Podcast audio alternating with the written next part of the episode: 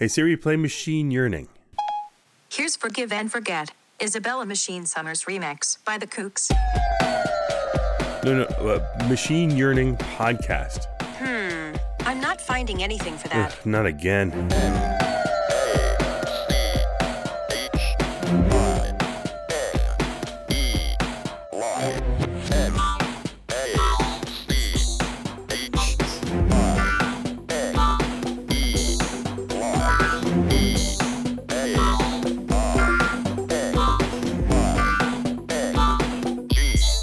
Machine Yearning from Assist. It's a podcast where we think and dream about the future of AI, the talking internet, and how we are reshaping our culture. Kathryn Hume came to us via Robin Sloan, a great friend of the pod. One of the things we loved about talking with Kathryn is that she gets the poetry of language. She's also really smart about how that poses some major challenges with AI. Kathryn is also someone who can say, I think math is cool, and you can tell she means it. Her blog, Quam Proxime, is a must read. Kathryn brings a wonderfully diverse view. She works at Integrate AI now and has done product, marketing, investment, and mentored startups. Kathryn gets that nobody really knows where this thing is going, and that's okay. But also, we can gather some clues about where we're going by looking at how humans don't change. We loved our time with her, and we think you will too. Enjoy! Thank you for coming. Thanks for having me. It's No. a- How have you seen the conversation change in the last 12, 18, 24 months? Ooh, great question. I mean, there's certain things that stay the same and certain things, certain things that have changed. I'm a big fan, and when I'm thinking about even the future, and I'll come back to the question about like what's changed, of when you think, all right, so what's going to be inevitable, as opposed to being like this technology is going to get to this point, which mm-hmm. are normally just a, it's a fool's errand for us to try to predict where the tech's going to go.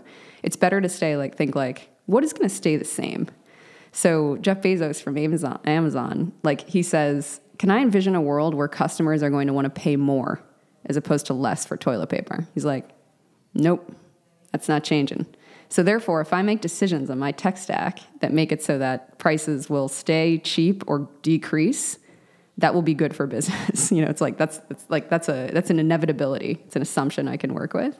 So I think about that with regards to like the future of AI, where it's super hard for us to predict exactly what's going to become possible and what's not.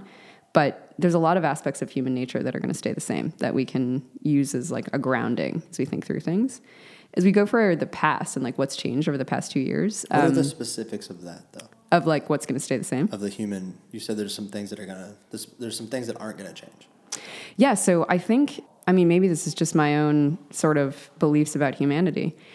I don't think we're ever going to want a world where we are isolated and alone and we optimize our technology so that each of us can live in our own little bubble. As much as it seems great to have like the eye of everything and like everybody gets to be in their own little island, um, because I feel like a lot of tech sort of is focused on the individual and like the power of the individual. I think we never want that, right? like, yeah, and a lot of studies have shown that um, you know when you think about like longevity, right? What should we be doing? What should we be eating? How often should we exercise? What are all the little things that we can control in our lives so that we like live an extra couple of years when we're in our 80s and 90s, presuming that we're lucky enough to get there in the first place? And I think there's been a lot of studies recently that show that like the the best guarantor of longevity is that you spend time with other human beings. You feel loved, you feel connected, you feel like part of it is you have a purpose when you're younger. When you're older, it's just like you're connected. Like someone's there. Or we're we're we're mammals, we're animals, we have limbic systems and we like our hearts to be next to other hearts because they can regulate together. And like I think that will always be there. And I think that, you know, a lot of this, you sort of read big picture narratives around AI and we, we worry about the machines becoming smarter than us. That is focused on some assumption that the, the most human aspect of our humanity is this little part of our brain that's the prefrontal cortex that does like rational calculations. And like, God, that would be a horrible world if, if that's what we get reduced down to. Like, who wants that?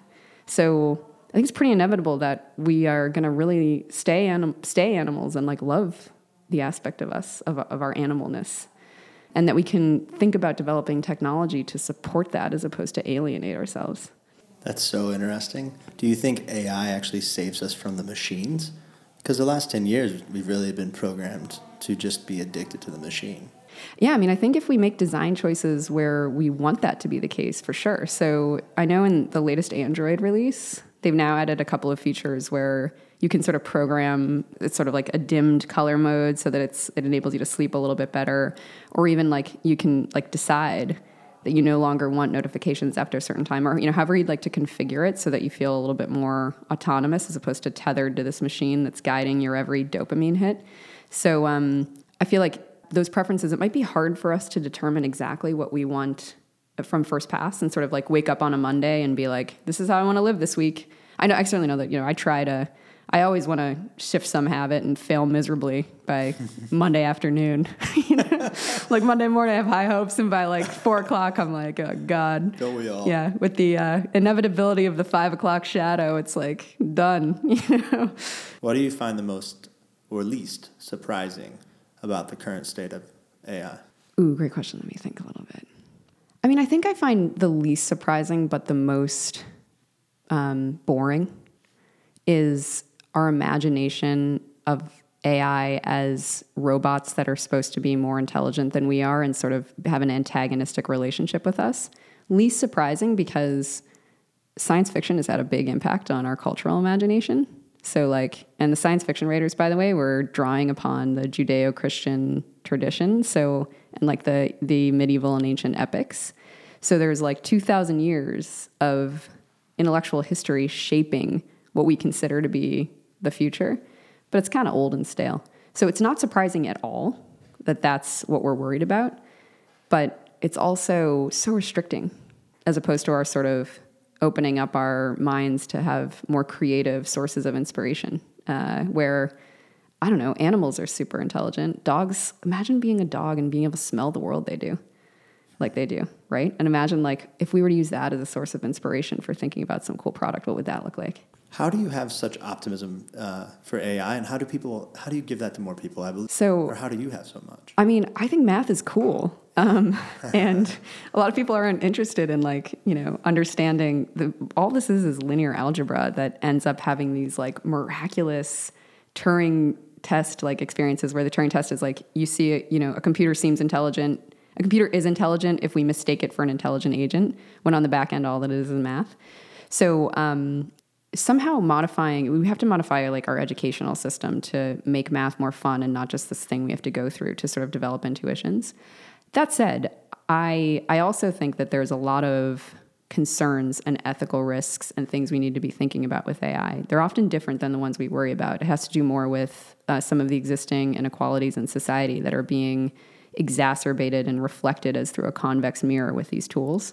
But i'm even optimistic about that because it's not the like the linear regression is not evil, right? A mathematical model, it can't be, it doesn't even make sense when you say something like that. What it is doing is, as this guy Jonathan Zunger wrote on the internet, AI does not permit polite fictions. So we walk around with our like nice little polite lies that we tell one another related to how well we get along with one another in society and like how much we've progressed since the 1960s. And these systems come along and they're like, nope, there's still a lot of systemic racism. There's still violence. There's still bias, like that's in the data. The data it's showing us loud and clear.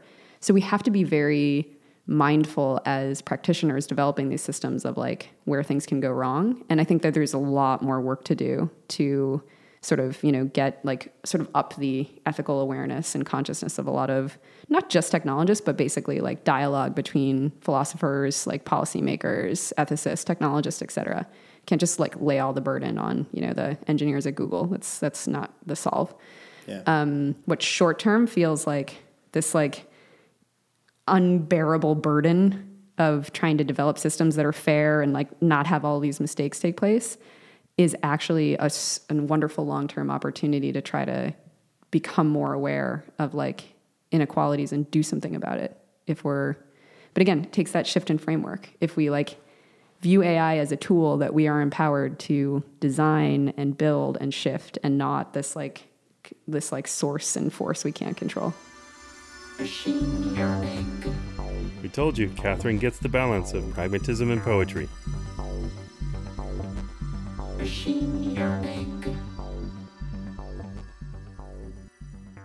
Machine Yearning is all about the ways we navigate a new world where identity and technology and commerce and security have to live together in ways we can't even fully imagine yet. We have some great guests lined up where we want to hear from you. Who would you like to hear on Machine Yearning?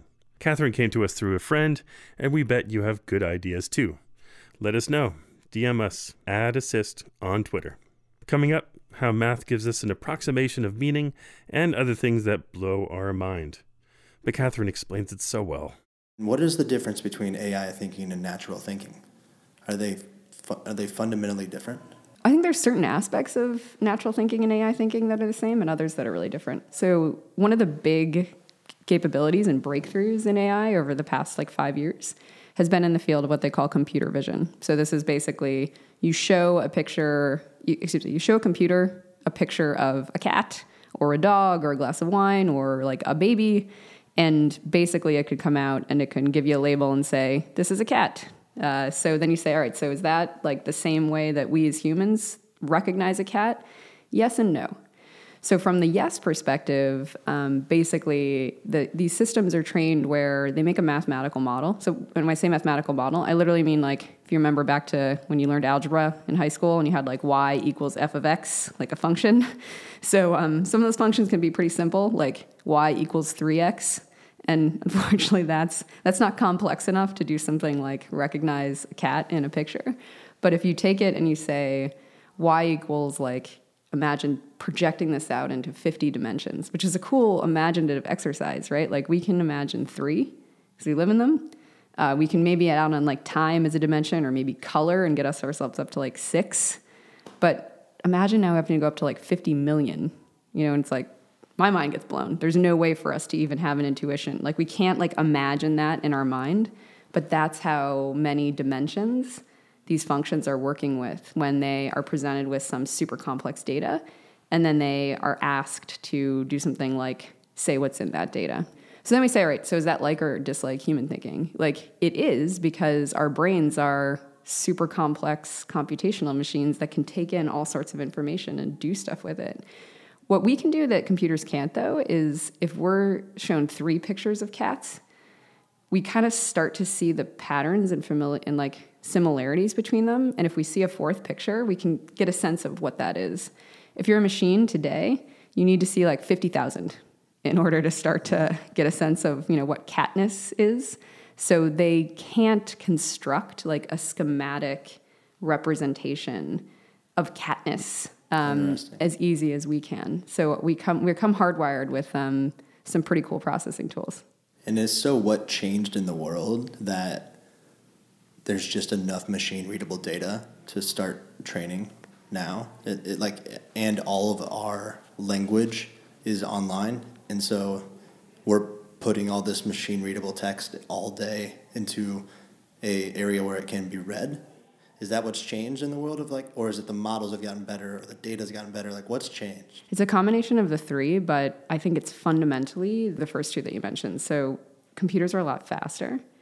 Um, and also the shape of the underlying hardware has shifted. So like the if you think about like silicon valley and what they call central processing units basically chips that were like you know sort of running the technological revolutions of the 80s 90s early 2000s they took electrons and they processed them in a line. And the math that's powering AI does things in sort of crisscrosses. Like it's like, so it's beneficial to have these lattice structures where electrons can cross paths and move in and out of one another. And those chips actually came from video games. So they're graphical processing units, and uh, they were developed for purpose A. And then somebody was like, hey, what if we try this with this AI stuff? And they were like, oh shit, that just went like, we went from having to take weeks to train an algorithm to being able to do it in like hours and not, if not minutes. Um, Once it's trained, is it trained or does it always keep learning?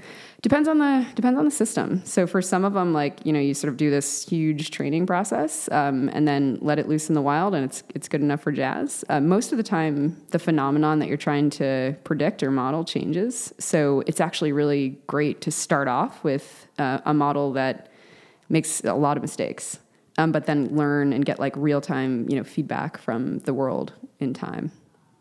Can we focus back to language? Because you said what changed about photos breakthrough in the last five years, but Are there breakthroughs in language? So there was this big shift over the past five years in in terms of how statistical systems, machine learning systems are programmed that are enabling them to capture more of the nuance in language. So uh, old school natural language processing, which is the subfield in like the overall umbrella term of AI that focuses on language, basically was built on the so the, the, the task at hand is language is a mess.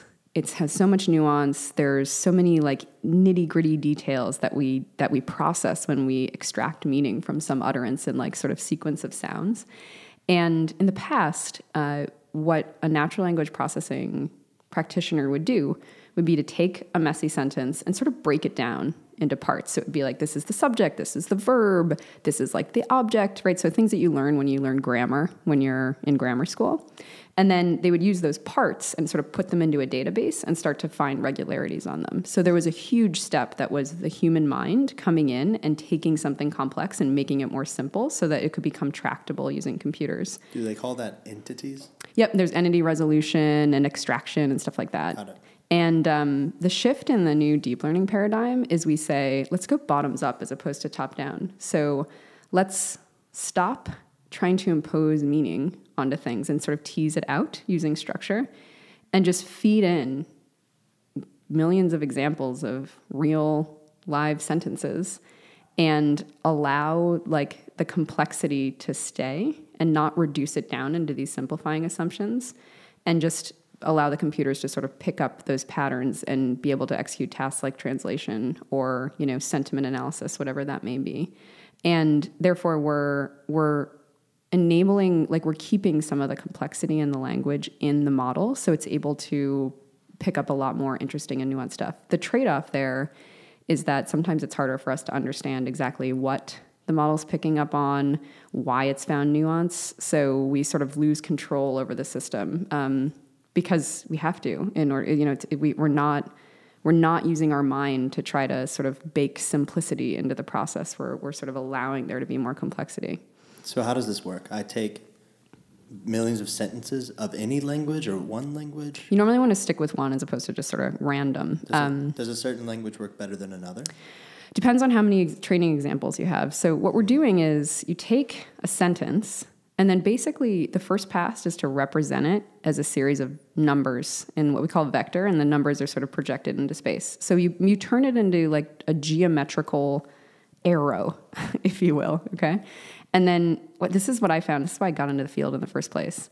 It was so fascinating to me that you when you turn language, sort of process it sequentially and turn it into this number, you can then do mathematical operations on it. Like you can add, subtract, multiply, all the things you do when you've got like, you know, a line in space.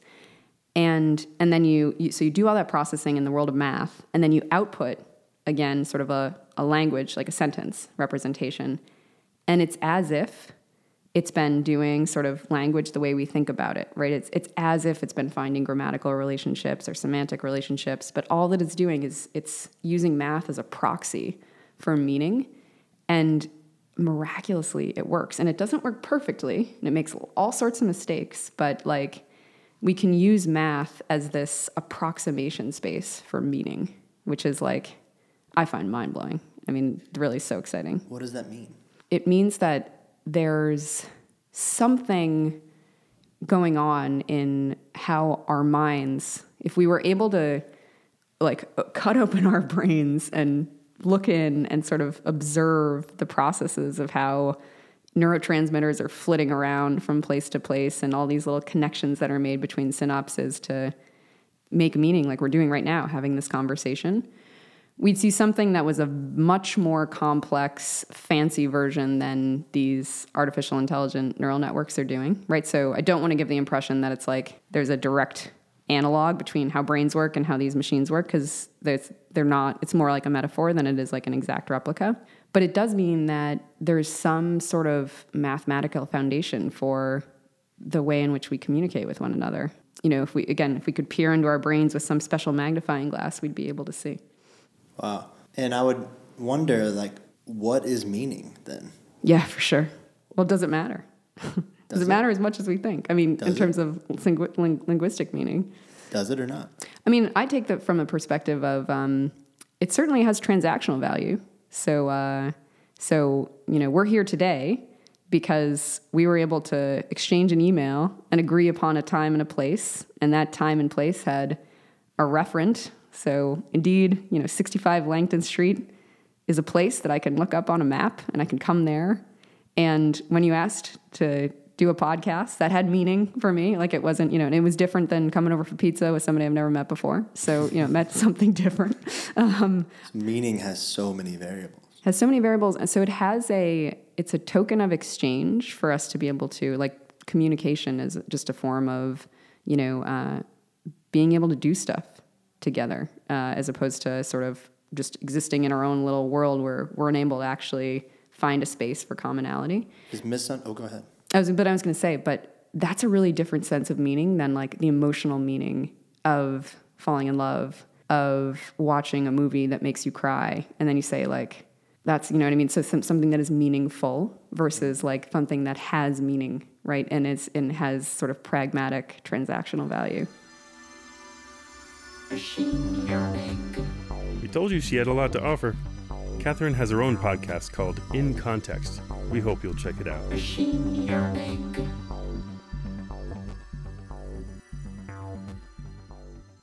Coming up in this final section of today's Machine Yearning, Shane and Kathryn dig into feedback loops and how they help brands finally build real, genuine relationships with a community of customers. This might be the most vital part of a conversation that gave us a ton to consider and apply. So let's get to it. Take capitalism and business and how it impacts communicating with your customer. Like we're communicating as two people who, you know, have found meaning. how do you find meaning with your customers?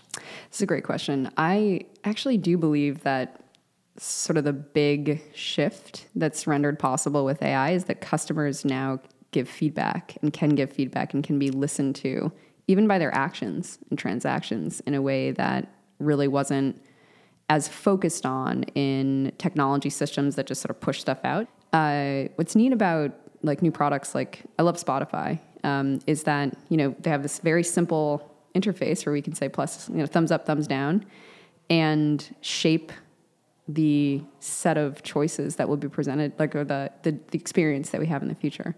So That's that fascinating. That's a great example of AI being used very well for good. Oh, and for like sure. My weekly playlist on Spotify is amazing. Somebody asked me recently in terms of how AI is going to impact sort of the human experience. They were like, is it going to take away self determination? I was like, oh, actually, they also said A, self determination, and B, serendipity. So, like, you know, the experience, sort of a nostalgic experience where you walk into a bookshop and you think you're going in to buy Oscar Wilde's Portrait of Dorian Gray, and you sort of browse around and find something that you never would have discovered otherwise. And that's great. Like, I'm all for that. But I think Spotify does that because of the Discover Weekly, where you know we don't have a lot of time to go on and sort of search for new music unless you're really a diehard and you're like reading Pitchfork every every Monday or every Tuesday. So if I'm a if I'm a brand in the world, how what how should I think about language, or how should I change my language, or what what what do I need to do? I mean, I think it's about that feedback loop. So you need to open up the ability to uh, listen to customers as individuals. And here it's like, it's funny, I say that, but my mind immediately goes like, this doesn't mean that it's become creepy and collect every single solitary piece of data about somebody in every aspect of their life so that you, you know, know them better than themselves and, and can like do creepy, do creepy stuff with data, but rather um, understand that like you might be underserving certain populations if you go in with your expectation that like everybody works this way or sort of the, these sort of ossified approximative stereotypes on what people might be interested in. If you can get some vehicle it has to be easy because no one wants to fill out a survey. Nobody wants to like do extra work. They just want to be delighted. And they and also like what i love about design thinking and, and applying this with ai is that when you think about offering a product don't view it as this is the product but rather what is this what does it mean to experience this product? So warby parker is actually really great at this where they don't sell glasses. They sell the end-to-end experience of what it means to like fix your vision and include in the customer experience everywhere from like being able to try on a couple of pairs to figure out what works best to i think they have some um, i actually don't i'm not a Warby Warby Parker customer myself because my eyes are very close together and standard eyeglasses like look horrible on me. Interesting. So I have to go to kids uh, glasses Really? shops, which like is like sucks, but it is what it is. But um, you know, they like they just contextualize in the full experience. So I think that there's really this magical opportunity with AI. We tend to think of it as like it's gonna, you know, there's fear of job automation and like everything becoming like sort of the realm of the robots. But if we reconceptualize the tech as what I consider to be the connective tissue between humans who want to love one another as individuals, or like what it means for a company to really love a customer, and loving them means empathizing with their experience and different people's experiences. I think it's like a wonderful way to view these tools. And brands are driven by attention. Right? sure. As capitalism is. So it, when they can deploy AI and if attention is the game and it's focused on that, is it going to get bad? I mean, for me, this goes to long term versus short term. Mm-hmm. So if the brand is optimized to get short term, you know, revenue wins and attention and hacking attention is the hook there, then then they're going to optimize for that. Uh, if, on the other hand, there starts to be sort of a like consumers don't want that anymore, and the brands really need to focus on their long term like loyalty Relationship. re- and relationships with people, then for me, it somehow it has to make sense. And it's of course I don't want to be to- overly idealistic, right? There needs to be the right balance between P and L holders and businesses that have near quarterly revenue targets and fiduciary duty back to shareholders, and like this is how the system is all structured. But you're, we're starting to see things fray a little bit at the seams. What are some examples? so, gosh, even in the company that I'm working with right now, we there's a notion in uh, sort of thinking about working with data and consumer enterprises of lifetime value. So, like you want and you want to maximize the lifetime value from a customer. So, it might be that somebody comes in and they spend like seven hundred dollars on day one, and you're like, "Ooh, interesting! Like, let's focus on this person." But then you notice that they spend once and then they're just gone. So, like their lifetime value is like is, is exhausted from that first transaction, and others where it starts off kind of slow, but it builds over time, and you got that like it's almost like a one night stand versus a long term enduring relationship. You know, Um, yeah, for sure. I mean, Amazon Prime actually is it's a brilliant mechanism to ensure customer loyalty. And what I've heard, and you know, this is a little bit of just uh, it might be apocryphal, but um, all of the features like Amazon Video, you know, that you get as a Prime subscriber, those are tricks to get people on Prime.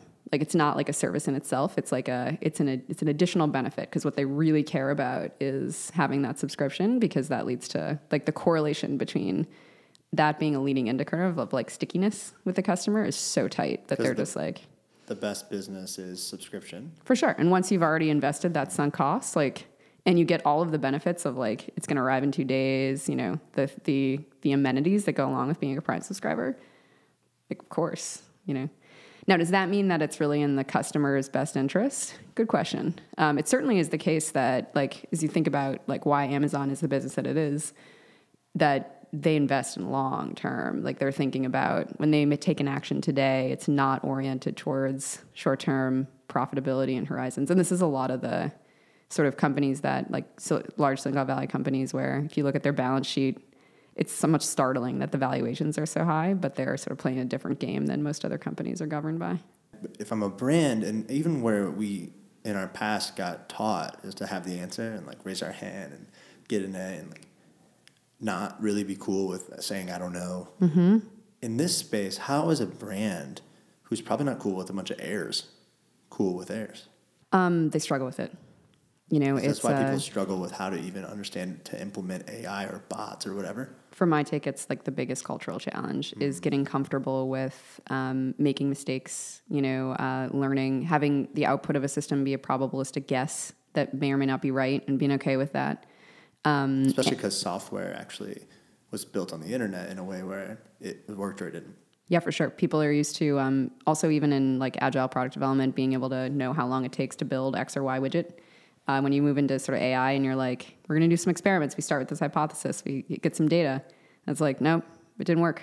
There's basically re. It's almost being more like an, an investor, you know, where you sort of place your you spread your bets across multiple companies, knowing that nine out of ten are going to fail, but like there could be the opportunity for one to be really great.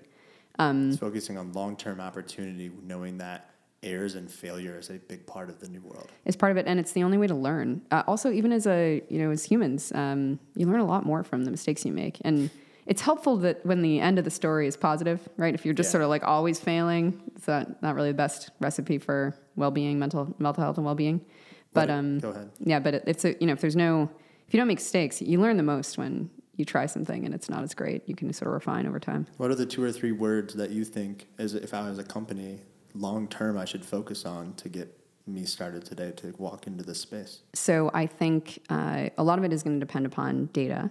So imagining what could be possible and then ensuring that you're designing interfaces to collect really great and interesting data to help solve that problem. Um, what do you see as the best interface? so I just did a podcast interview on my podcast with uh, my friend Eric Colson, who um, is the chief algorithms officer, which is such an interesting title for Stitch Fix. And uh, so Stitch Fix is this. Are you familiar with it? It's like Yeah, this. explain it, though. Yeah, it's an out. It's an outsourced personal shopper company where you know it's an e-commerce play, and you can come in as a as a user and you just sort of input information into 60 questions and then that's it they send you clothing and you can get five items per month five items per week however many you'd like and what's really fascinating about what they've done is they've actually like they get a lot more data about people. So they've designed this interface where it's not just your transactions, like what you bought, but they've got like people measurements, size, taste, right? So it's a much richer collection that does require that upfront effort from a person to come in and sort of fill out the initial information.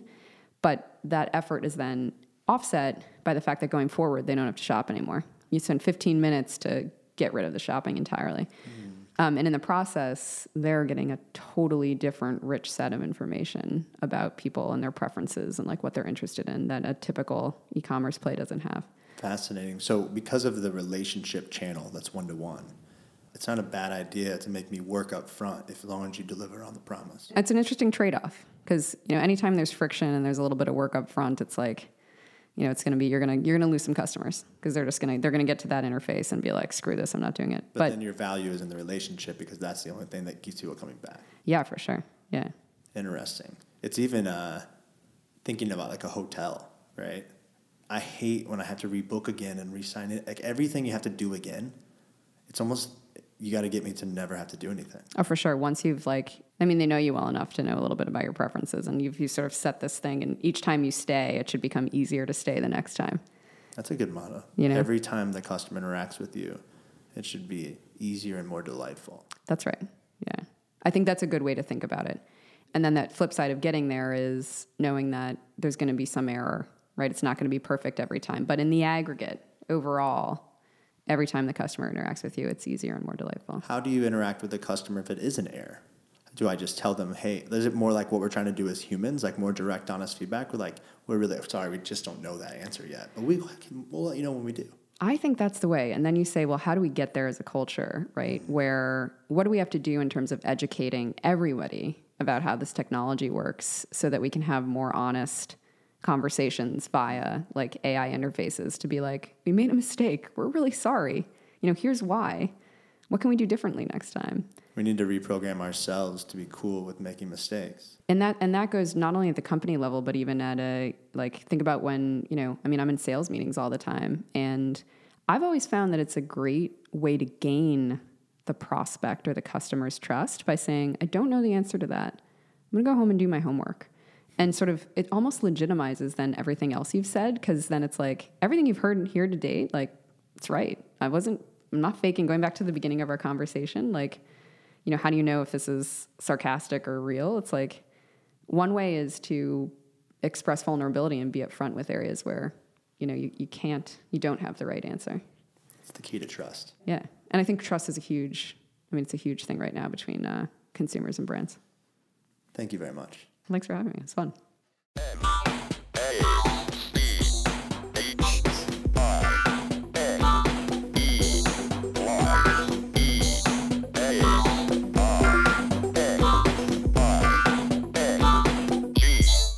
All right, thanks for listening.